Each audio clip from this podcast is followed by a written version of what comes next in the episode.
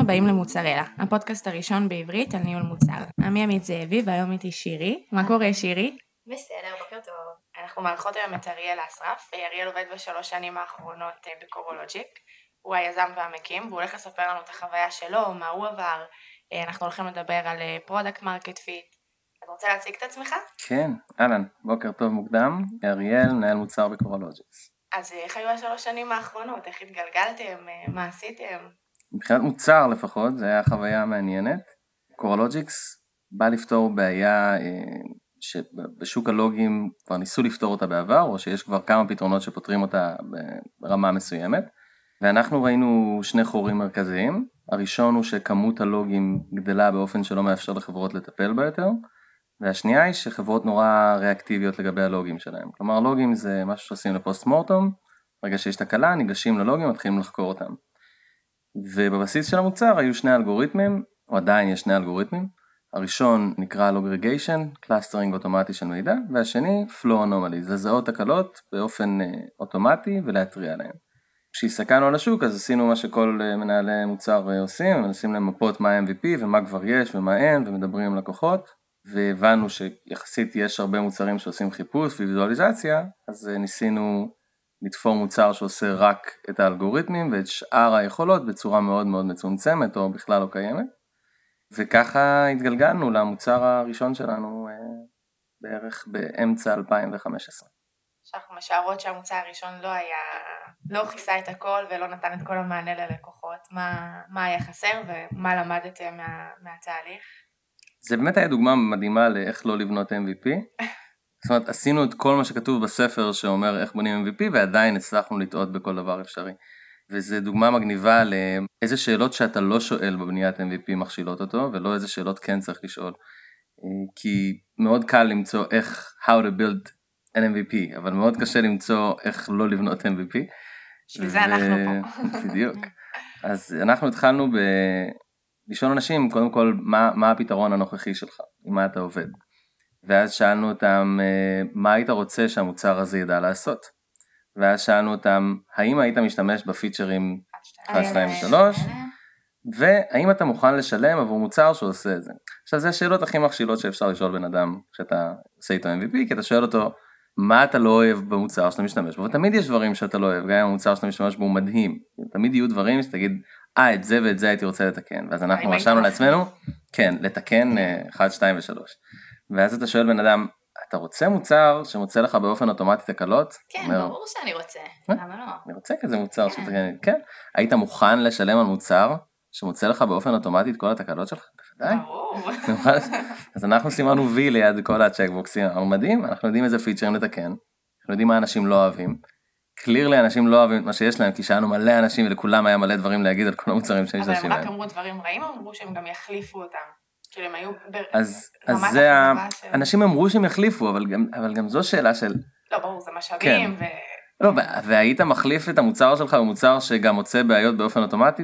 כן, כאילו, זה, אנשים יגידו כן תמיד לשאלות האלה. אז כאילו בעצם לא לקחתם בחשבון את העלות של החלפה של מוצר, או את ה... אז, אז אלה, כאילו, בפן האופרטיבי אפילו לא, לא ניסינו להסתכל האמת, אבל גם בפן המוצרי, לא שאלנו שאלות obvious כמו מה אתה כן אוהב במוצר שאתה משתמש בו, איזה פיצ'רים לא היית מוותר עליהם בחיים במוצר שאתה משתמש בו, שאלות כביכול הן טריוויאליות אבל לנו הם לא עלו בראש. ועוד שאלה, האם היית מוכן לשלם עבור שני המוצרים במקביל? כי אם אני לא פותר את כל מה שהמוצר השני שלך עושה, כן, אז אתה הולך להצטרך... בדיוק. אבל לכם היה ברור בראש שזה משהו שהולך להחליף את המוצר, ואולי למי ששאלתם אותו זה לא היה ברור. לא היה ברור לנו כלום, כן יש כאן איזשהו נושא של שינוי פרדיגמה, זאת אומרת במקום שאני אלך ואסתכל בלוגים כמו כל הכלים הקיימים, mm-hmm. אתם עושים את זה בפוש לפי מה שאני מבינה ממה שהסברת. נכון, אבל בהנחה הזאת אנחנו לא לוקחים בחשבון את כל שאר השימושים בלוגים שהם לא קשורים לפתרון תקלות. שהם קשורים לנסות להבין איך המערכת מתנהגת, שהם קשורות לאנליטיקס, שהם קשורות לביצועים, דברים שלא בהכרח עולים בכל חקירה, או דברים שהם לא בהכרח קרייסס. ואם אני לא יודע לתת אותם והלקוח עונה לי שיש פיצ'רים שהוא לא מוכן לוותר עליהם במוצר השני, אז או שאני בבעיה או שהוא מוכן לשלם על שני המוצרים, כלומר אוקיי, זה מספיק value. כן, כן. אז אתה, אתה אומר בעצם להבין יותר מה המקום שלך, איפה אתה כן נכנס, מה אתה כן פותר לו, ומה הוא חייב במוצר שהוא כבר משתמש בו. בדיוק, אז זה, יש משהו בהגדרה של MVP שהוא uh, קצת uh, מטעה, או לפחות בהבנה שלי שהייתה ל-MVP לפני שלוש וחצי ארבע שנים, וההבנה הייתה לייצר משהו ייחודי, מינימלי מאוד, שמאפשר uh, לבן אדם לעבוד ולהגיע לאיזשהו value. והאמת היא שזה נכון אם אתה עושה מוצר שאין שום דבר כמוהו. בדיוק, נכון. מוצר שאין לו מתחרים, מוצר שאף אחד בעצם לא משתמש בדבר כזה. בדיוק. אז אם, אם, אם מצאתי דרך לעוף, אז זה בסדר אם אין מזגן, אבל אני לא יכול לשווק אוטו שעף לו מזגן, כי אנשים, הם, זה, זה, זה לא יעבוד להם. בשלב מסוים היה אפשר להיכנס לאלפות ולבטות, כי אנשים כן התעניינו במה שהמוצר עושה, גם בדברים שאנחנו נותנים, ועשינו השקה לא רעה של המוצר, ונכנסנו למשהו כמו 50 אלפות ובטות. שם היה סיפור ארוך של עוד נקודה חשובה שלמדנו, אה, שלא הגדרנו טוב במוצר, והרבה פעמים מנהלי מוצר כאילו מושכים את הידיים שלהם ממנה ומשאירים אותה לצוות הטכני, וזה כל העולם של אינטגרציה. אז אינטגרציה היא חלק קריטי במוצר. SDK או קולקטור, כן, או APIs, או APIs היום זה כבר הכרה של כאילו כל פיצ'ר חייב להיפתח החוצה, כן. וכאילו מנהלי מוצר מבינים את זה. אבל גם agent שיושב וקורא פיילים, זה קריטי איך ההדרכה כתובה, איך האג'נט עובד, עד כמה הוא מצריך אה, זמן מהלקוח. וזה לא עניין טכני, זה לא עניין למפתחים בלבד או ללקוח בלבד. כן, אתה רוצה שיהיה נוח למשתמש שלך ושהוא יעשה את זה בזמן המהיר ביותר. נכון, ואז לדוגמה, אחת הטעויות הראשונות, אנחנו פיתחנו בעיקר SDKים שנכנסים לקוד. שאנחנו בזמנו האמנו, אני עד היום חושב שזו הדרך הנכונה יותר לאסוף לוגים. זה יותר יעיל, הלוגים מגיעים structured יותר, אחלה, אין את ה-overhead של כתיבה לדיסק, מצוין. הבעיה היא שזה אוטומטית קשר את האינטגרציה של Coralogix עם cycle-ים של פיתוח. וזה צמצם מאוד את האנשים שיכולים להטמיע אותנו לאנשי הפיתוח שיש להם גישה לקוד ב-production, וזה צמצם את ה-timing, ש-timing זה הדבר הכי חשוב בעצם בכל מכירה, לעלייה בספרינט הבא, או להכניס אותנו איפשהו בתוך הספרינט. אז זה לדוגמה כבר סגר לנו איזה 80% מהשוק עוד לפני שדיברנו. כן.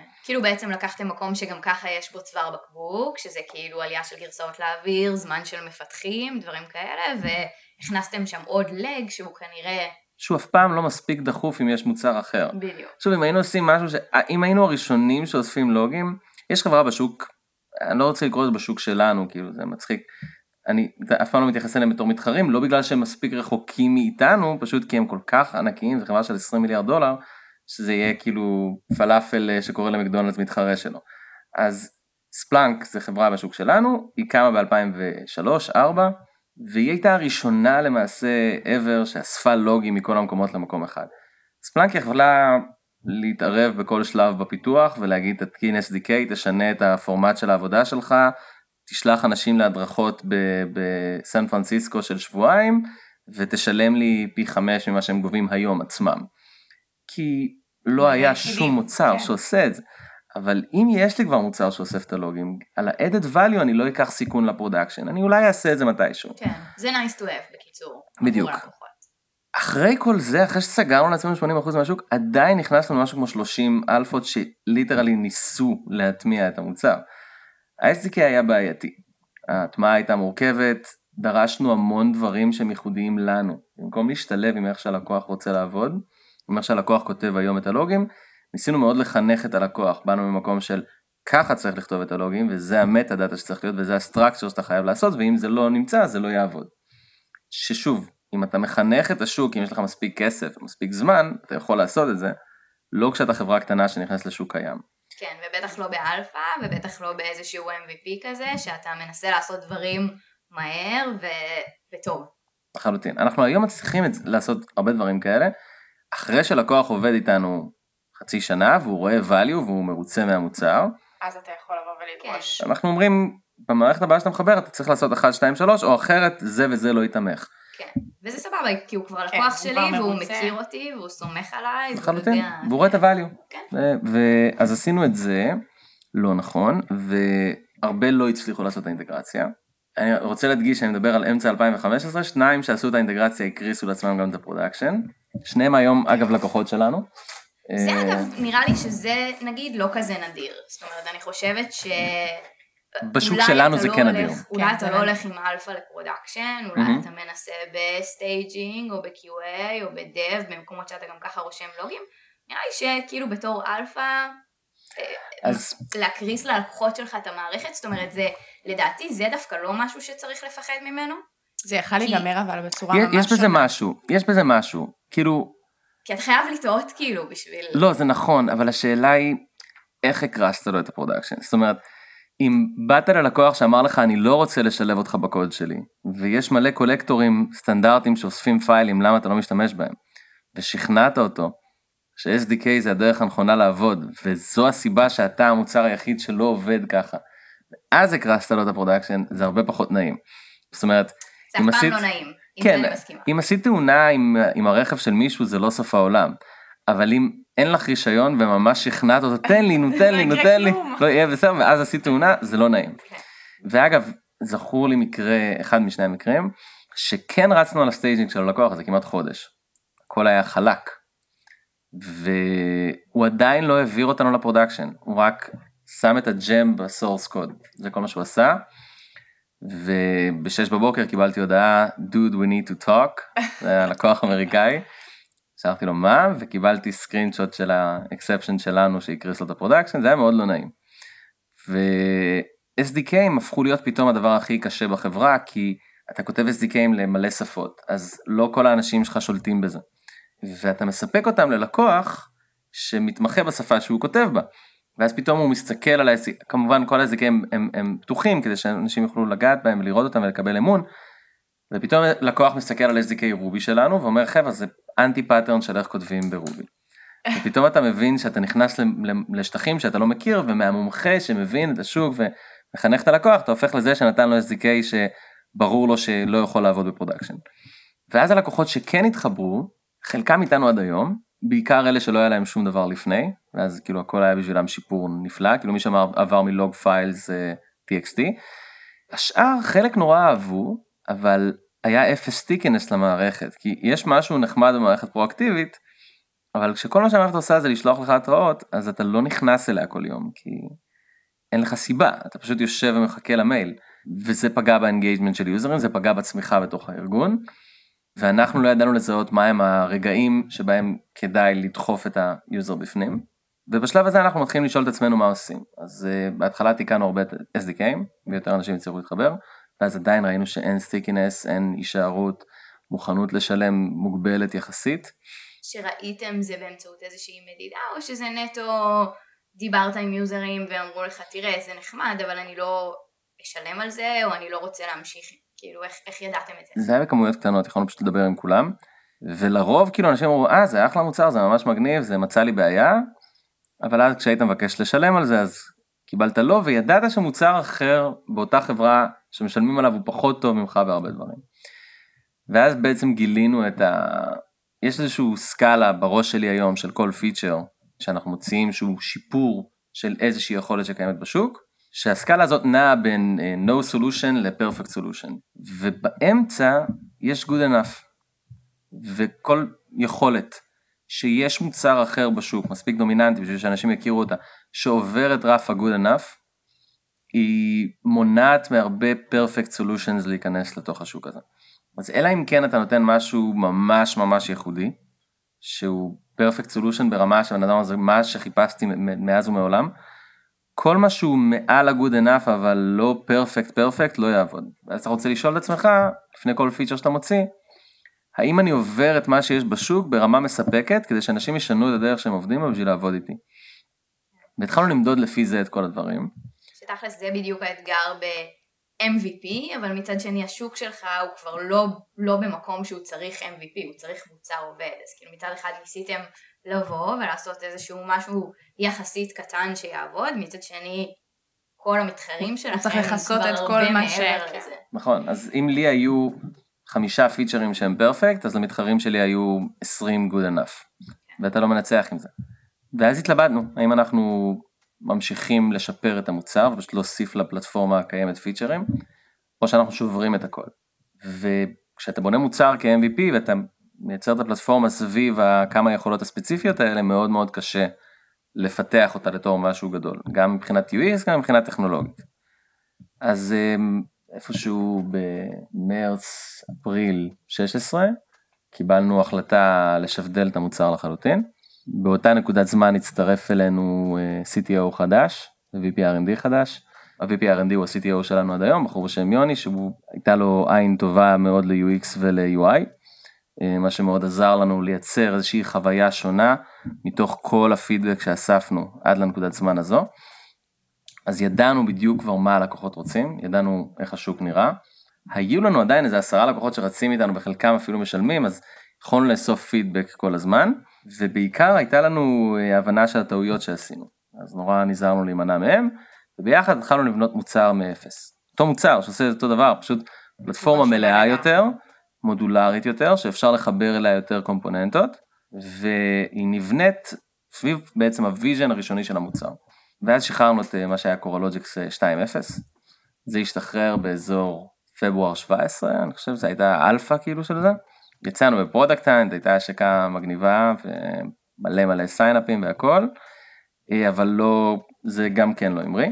כי זה באמת, זה היה ה-MVP באמת. זאת אומרת, המוצר הזה, זה היה באמת הפעם הראשונה שבנינו MVP שאיכשהו תואם באיזושהי צורה לשוק. התחלנו לאסוף לקוחות בקצב איטי, לא צמיחה רצינית, ולאט לאט התחלנו לשפר את המוצר, ופתאום כשהיה יותר לקוחות היה יותר פידבק ולקוחות מיותר גיאוגרפיות ויותר גדלים וכולי, והתחלנו, קראנו לזה battle by battle, זאת אומרת ממש לקחת לקוח לקוח, להבין מה יש לו, להבין למה הוא לא עובר, לתקן את כל הדברים שהם מחוברים לרודמאפ שלנו, שעשויים להביא את הלקוח הזה, לקחת אותו, להמשיך הלאה. זאת אומרת, כל החברה התמקדה בלקוח אחד בכל פעם, ופתרה את כל הבעיות, אם היה לקוח שביקש דברים שהם, לצורך העניין ריפורטים, אני לא מאמין בריפורטים. שאני כאילו מגדיר ונשלחים לי למייל, זה מרגיש לי מאוד uh, שנות האלפיים המוקדמות. היו הרבה לקוחות שביקשו את זה, אנחנו את זה לא, לא פיתחנו. אבל, אבל בנקודה הזאת יש באמת איזשהו מאבק, כי מצד אחד אתה הולך לקוח לקוח, ואתה נורא ממוקד לקוח, מצד mm-hmm. שני אתה כן צריך לעשות דברים שיתאימו לכל השוק. אז נכון. בנקודה הזו כבר היה לכם view בעצם של לאן האמנתם שהשוק הולך, ובגלל זה יכולתם ללכת לקוח לקוח, כי נראה לי שיש גם סכנה להתמקד. להתמקד בלקוח אחד, וזה נראה לי משהו שהרבה מנהלי מוצר בסופו של דבר נופלים בו. לחלוטין. בלי השנתיים הקודמות שבהם קיבלנו סטירות מכל כן. השוק ומכל המוצ... וחווינו את כל המוצרים האחרים היה מאוד קשה. אבל כבר היה לנו הבנה של מה אנחנו רוצים, ועכשיו, לתוך לקוח לקוח, הבנו האם הדרישות שלו משתלבות עם ה vision הזה או לא, והתחלנו לקחת אותם, אחד אחרי השני, ולאט לאט העסקאות גדלו וגדלו וגדלו, ובשלב מסוים, אחד הדברים שעשינו היה רקע קצר, הכלי open source הכי נפוץ בתחום הזה נקרא, או ה stack הכי נפוץ בתחום הזה נקרא ELK, זה Elasticsearch, Logstash ו Kibana. Kibana זה ה dashboard שבו מציגים לוגים מ-Elasticsearch. אנחנו מבוססים על Elasticsearch, Elasticsearch זה אינדקס, אנחנו מבוססים עליו וכל ה-UI שלנו והיכולות מתבססות מסביב לזה והאלגוריתמים משתמשים ב data שיושב עליו. הבנו שלא נוכל להילחם ביכולות ויזואליזציה ספציפית של Kibana. כי זה כלי שמשתמשים בו 30 מיליון מפתחים, הוא מוציא גרסה כל כמה חודשים, עם המון שיפורים, עם אין סוף ויזואליזציות, יכולנו לעשות את זה, אבל זה אומר לוותר על פיצ'רים אחרים שהם בקור שלנו, או פיצ'רים ייחודיים. אז בשלב מסוים פשוט לקחנו את קיבאנה והכנסנו אותה בתוך המוצר. היום ממש יש כפתור קיבאנה, אתה לוחץ עליו ואתה חי בעולם של קיבאנה. הדבר הזה נתן לנו כמה ניצחונות, קודם כל הוא אפשר לנו להתמקד במה שמעניין אותנו, דבר שני הוא אפשר transition מאוד קל ללקוחות שהיו רגילים ל ELK Stack. פתאום לקוחות שהיו רגילים ל Elastic ו Kibana, אמרו אוקיי, יש לי את כל ה Elastic וה Kibana שלי, hosted, scale, secured ברמה גבוהה, SaaS מלא, ומעבר לזה יש לי את ה-UI הזה שהוא יותר חכם ויותר מהיר, ויש לי את כל האלגוריתמים ואת האנומליות ואת ה clustering של המידע וכולי וכולי. בעצם הבאתם להם את מה שהם רגילים אליו ושמתם אותו אצלכם ואז המעבר היה הרבה יותר פשוט. בדיוק, וזה, ואנחנו ממש... הרבה פחות מפחיד בעצם לעבור למשהו שאתה לא מכיר. כן. לחלוטין, אנחנו רואים, היה פה הרבה עניין של לוותר על הגאווה שלך בסוף, כי בנינו מוצר שהוא באמת, גם כל הלקוחות אומרים את זה, חד משמעית הרבה יותר יפה מקיבאנה והרבה יותר מהיר והרבה יותר פשוט לשימוש. אבל, אה, ואגב, אני שונא את קיבאנה היה משהו שמלא מלא אנשים אמרו כל הזמן. אבל בסוף היה להם קשה לוותר על הדבר הזה שהם מאוד שונאים, כי הם כבר, כשאתה גם invested במשהו ועד שלמדת אותו קשה לזוז ממנו. כן. ואנחנו לחלוטין רואים את זה היום בתור transition tool, זאת אומרת אנחנו רואים אנשים שהם לקוחות שמתחילים ב Kibana, ולאט לאט רואים את השימוש עושה shift לתוך ה-UI של Coralogix עד למצב שאף אחד כבר לא משתמש ב Kibana. כן, זאת אומרת סוג של שמתם רגל בדלת, אמרתם להם יש לנו Kibana, ואז בעצם לאט לאט אתם מעבירים אותם למקום שאתם מאמינים שהם צריכים להיות שם. המוצר עושה את זה בעצמו, כן. זה, זה מחסל, יש גם בתוך המוצר הרבה אינטראקציות, דיברנו קצת על אינטרקום, אז יש הרבה אינטראקציות בתוך המוצר לפי השימוש של ה user, אז אם הוא כל הזמן הולך ל Kibana אני אפנה אותו ל feature, אם הוא נוגע ב feature מסוים ולא באחר, ואז אנחנו מנסים לייצר כל מיני wow moments כאלה, שגם זה, לאבחן את ה wow moments, זאת אומרת מה הנקודה ב-POC שבה אני מבין שהלקוח שלי, אצלנו זה היה הזמנה של users נוספים למערכת, שזה כאילו, היי, תראו איזה דבר מגניב, זה כאילו טריוויאלי, הגדרה של alert, כי זה יוצר איזשהו FOMO, כי אם אני סוגר את המערכת אז אני לא אקבל יותר את ההתראה הזאת למייל, או ל Slack, או ל PagerDuty, והכי חשוב זה לחיצה על Loggregation. Loggregation זה האלגוריתם שעושה clustering למידע, אז לוגים הם זהים אבל יש בהם משתנים שונים, אנחנו יודעים לכווץ אותם תוך אותן משפחות. אז בפעם הראשונה שמישהו לחץ על עשרה מיליון לוגים שחזרו לו ב-results ופתאום חזרו לו 100 טמפלטים והוא ראה איך הם מתנהגים ומשתנים והתפלגויות, קשה לו ללכת אחורה מזה. זאת אומרת, קשה לעבור מזה לטוב, אני אקרא מיליון לוגים. אז כל הזמן, כל האוטומציה סביב הודעות ואימיילים ב-POC, דוחפת אותך, תזמין חברים, תלחץ את אוגרגיישן, תגדיר אלרט. בהתחלה זה היה ידני ולאט לאט הפכנו את זה לאוטומטי. כן, זאת אומרת מצאתם כאילו את הכמה נקודות האלה, שהם בעצם החוזקה שלכם על פני כל שאר המוצרים בשוק, והפניתם ממש את היוזרים למקומות האלה. נכון. עכשיו, עד לכאן אנחנו מתחילים לצבור לקוחות, אבל אנחנו כאילו hosted ELK עם כל מיני פיצ'רים מגניבים. וזה לא איפה שאתה רוצה להיות, כי זה... מישהו מחר יבוא עם פיצ'ר אחר מעל ELK, זה לא טירוף. גם אם זה אלגוריתמים או Machine Learning. ואז חיפשנו מחדש את ה-edge שלנו. שוב, תוך כדי כל התהליך הזה יש ממש תהליך מסודר של Customer Development, כלומר על כל פיצ'ר אנחנו מבינים מה ה fit ללקוח, מגדירים MVP, מוציאים את זה לסט של לקוחות, מקבלים פידבק, בונים מחדש, מוציאים. ואז בנינו את האדג' שלנו מחדש. האדג' שלנו מחדש היה לייצר חוויה שונה, וכבר לא עוד יכולות סביב איך שאנשים עובדים היום, או שיפור של איך אנשים עובדים היום, אלא חוויה אחרת. בסוף ההבנה שלנו של מה אנחנו באים לפתור, קראנו לזה the 3Ws, זה what, where and when, זאת אומרת מה אני מחפש, איפה אני מחפש ומתי אני מחפש את הדאטה. שה-what זה אני לא יודע, יש לי כל כך הרבה דאטה אז אני עושה לך clustering שמסדר לך את זה. where אנחנו יודעים להבין את הטופולוגיה של הלוגים ואת ה structure שלהם ולהגיד לך מה המכונה הבעייתית, מה האפליקציה, מה הקומפוננטה הבעייתית. ו-when זה אני יושב בבית ואוכל פיצה ואני מקבל התראה שמשהו נורא קורה כרגע ב production ואני צריך להיכנס ולהסתכל עליו. אבל אז סוף סוף שיש לקוחות ואנחנו מבינים אותם ויוצרים ערוץ תקשורת פתוח אנחנו מבינים שיש עוד W שזה why. אנשים לא מבינים למה דברים קורים. אה, אחד הדברים שהכי חווינו עם מפתחים או DevOps זה מקבלים אנומליה, מקבלים בעיה וכולם אומרים למה לעזאזל, כאילו זה עבד אתמול, אני לא מבין מה מה נדפק. ואז יצרנו איזשהו קונספט שאנחנו קוראים לו טאגס, שמאפשר לאנשים להתחבר או לגרסאות פיתוח שלהם, או בעצם לשלוח ב-API כל טאג על כל איבנט שהוא אה, אקסוגני לדאטה, ולספר לנו שקרה event כלשהו בזמן הזה. עכשיו אנחנו כל הזמן ממפים את ה baseline של המערכת בשביל לזהות פלואים, בשביל לבנות טמפלטים והתנהגויות של משתנים וכולי. אז ה tag בסך הכל היה בשבילנו נקודה בזמן שאומרת קח את ה baseline מכאן, עד לכאן וקח את ה baseline מכאן קדימה ותייצר איזושהי, איזשהו diff ביניהם. כן. ועכשיו מישהו מוסיף אותנו כ step ל Jenkins שלו שאומר תשלח ל Coralogix כל פעם שיש גרסה ותעדכן אותם באיזה סביבה ובאיזה קומפוננטה ואז בלחיצה על ה tag הזה אנחנו יודעים לספר לו מאז שהעלית את ה tag הזה נשברו שלושה פלואים, יש שני אקספשנים שקורים יותר וקרו עשרה ארורים חדשים שלא ראינו בעבר. אתה מכווין אותו בעצם לאן להסתכל ואיך לגשת לטפל בבעיה. ממש נותן לו את ה impact של כל דבר שהוא עושה ב production, זה לא חייב להיות אגב טכני, זה יכול להיות פתחתי API ללקוח ענק ופתאום יש לי בעיה בביצועים, כל דבר כזה הוא פשוט בלחיצה מול העיניים שלו וגם להיכנס לתוך ה-workflow. אז אמרנו אוקיי, יש לנו את הגרסאות של אנשים, אז למה להמשיך להסתכל על לוגים בתור database, שאני מגדיר פרק זמן וטקסט ומחפש. בוא ניתן לאנשים לחפש דאטה לפי גרסה. אז עכשיו פשוט לוחצים על tag ואומרים תביא לי את כל הלוגים מהגרסה האחרונה שלי בקומפוננטת התשלומים ב production. אני מקבל את הלוגים הרלוונטיים האלה. אז היצירה הזאת של איזשהו workflow חדש כבר פתחה עולם שלם מבחינתנו, מצאנו דרך לרכוב על זה מאוד יפה, אה, כי מאוד קשה לגרום לאנשים לייצר עוד אינטגרציה. אנחנו חוזרים להתחלה של השיחה, לייצר אינטגרציה זה, זה כואב. לגרום לבן אדם להטמיע. ואז זיהינו שרוקו, יש להם אדונים אה, כאלה של אה, לוגים, וזיהינו שב-API של רוקו אנחנו יכולים להתחבר לשדרוגי גרסאות שאנשים עושים על הפלטפורמה. ואז בעצם ברגע שמישהו היה עושה provision ל add-on שלנו ב Heroku, לא רק הלוגים היו מגיעים, אלא גם איבנטים על גרסאות חדשות שהוא עשה להם deploy ב Heroku. ואז פתאום קיבלנו 200, 300, 400 לקוחות, שירצו או לא ירצו מקבלים את התגים האלה על הדאטה שלהם. ויכולים לראות את התגים האלה, ופתאום התחלנו לקבל פידבק, להבין איך זה עובד, לראות עד כמה משתמשים בזה. טייבנו וטייבנו ויצאנו עם המוצר הזה שהוא יחסית שלם.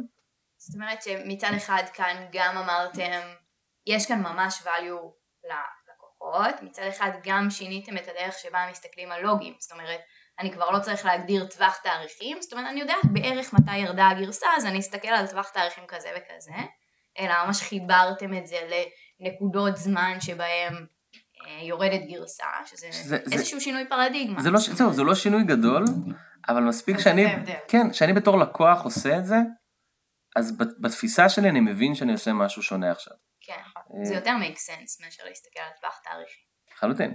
ומצד שני גם לקחתם איזשהו מוצר שהוא כבר הטרוקו, שכבר יש לו הרבה יוזרים והרבה משתמשים, ובעצם סוג של בניתם עליו את הפלאגין. הם כאילו פשוט התחילו לנצל משאבים של כן. גופים כן, אחרים. כפינו על אירוקו, כפינו על לקוחות באירוקו להשתמש בפיצ'ר החדש שלנו. כן. חסך את האינטגרציה. אם מישהו מכיר את הסיפור של Airbnb עם הכלי להעלות מודעות ל-Airbnb, זה היה ההשראה לזה. אז סיפור מאוד יפה, ש-Airbnb קמו, אחד הדברים הכי קשים שהיו להם זה לייצר אינבנטורי, זאת אומרת לייצר דירות שנמצאות ב-Airbnb, כי הם הבינו שאם יהיו דירות בזול, אזורי ביקוש, אנשים ייקחו אותם, אז הקושי זה לייצר את הדירות האלה. זה מנוק Craigslist זה כאילו טירוף בארצות הברית, אבל זה UI נורא וזה אתר משנות ה-90. אז הם בנו כלי שכל מה שהוא מאפשר לך זה להעלות את הדירה שלך להשכרה קצרת טווח ב Craigslist. בצורה מאוד נעימה ונוחה עם upload אה, של תמונות וזה יפה. הטריק היחיד היה שהיה checkbox שאומר upload to Airbnb גם. ואז כשאנשים העלו ל Craigslist זה העלה ל-Airbnb ויצר אצלם את ה inventory ומשם הם התחילו להתגלגל. אז פשוט לרכב על, לרכוב סליחה על משהו שהוא שמישהו אחר בנה בשבילי, ואנשים באופן לא מודע מתחילים להשתמש או לייצר עבורי דאטה שלא הייתי יכול להשיג אחרת, כי לשכנע 300 לקוחות להטמיע webhook אה, ב Jenkins שלהם זה היה לוקח לנו שנתיים לבד, אה, ועשינו את זה תוך שבועיים. אמ, אנחנו צריכים לסיים, אתה רוצה לתת לנו כזה, מה הכי למדת מכל התהליך הזה, כזה סיכום כזה של הדברים שכבר אמרת. אני אתן רק את ה highlight של הסוף. את ה highlight של הסוף, זהו. אז המוצר הזה, המלא, יצא ב-27 ליולי 2017. מאז הראשון לאוגוסט, לא מזמן הוצאתי פוסט על זה שהוצאתי את הפוסט הזה ביוני, שמאוגוסט, תוך עשרה חודשים, גדלנו פי 50 בהכנסות ובלקוחות.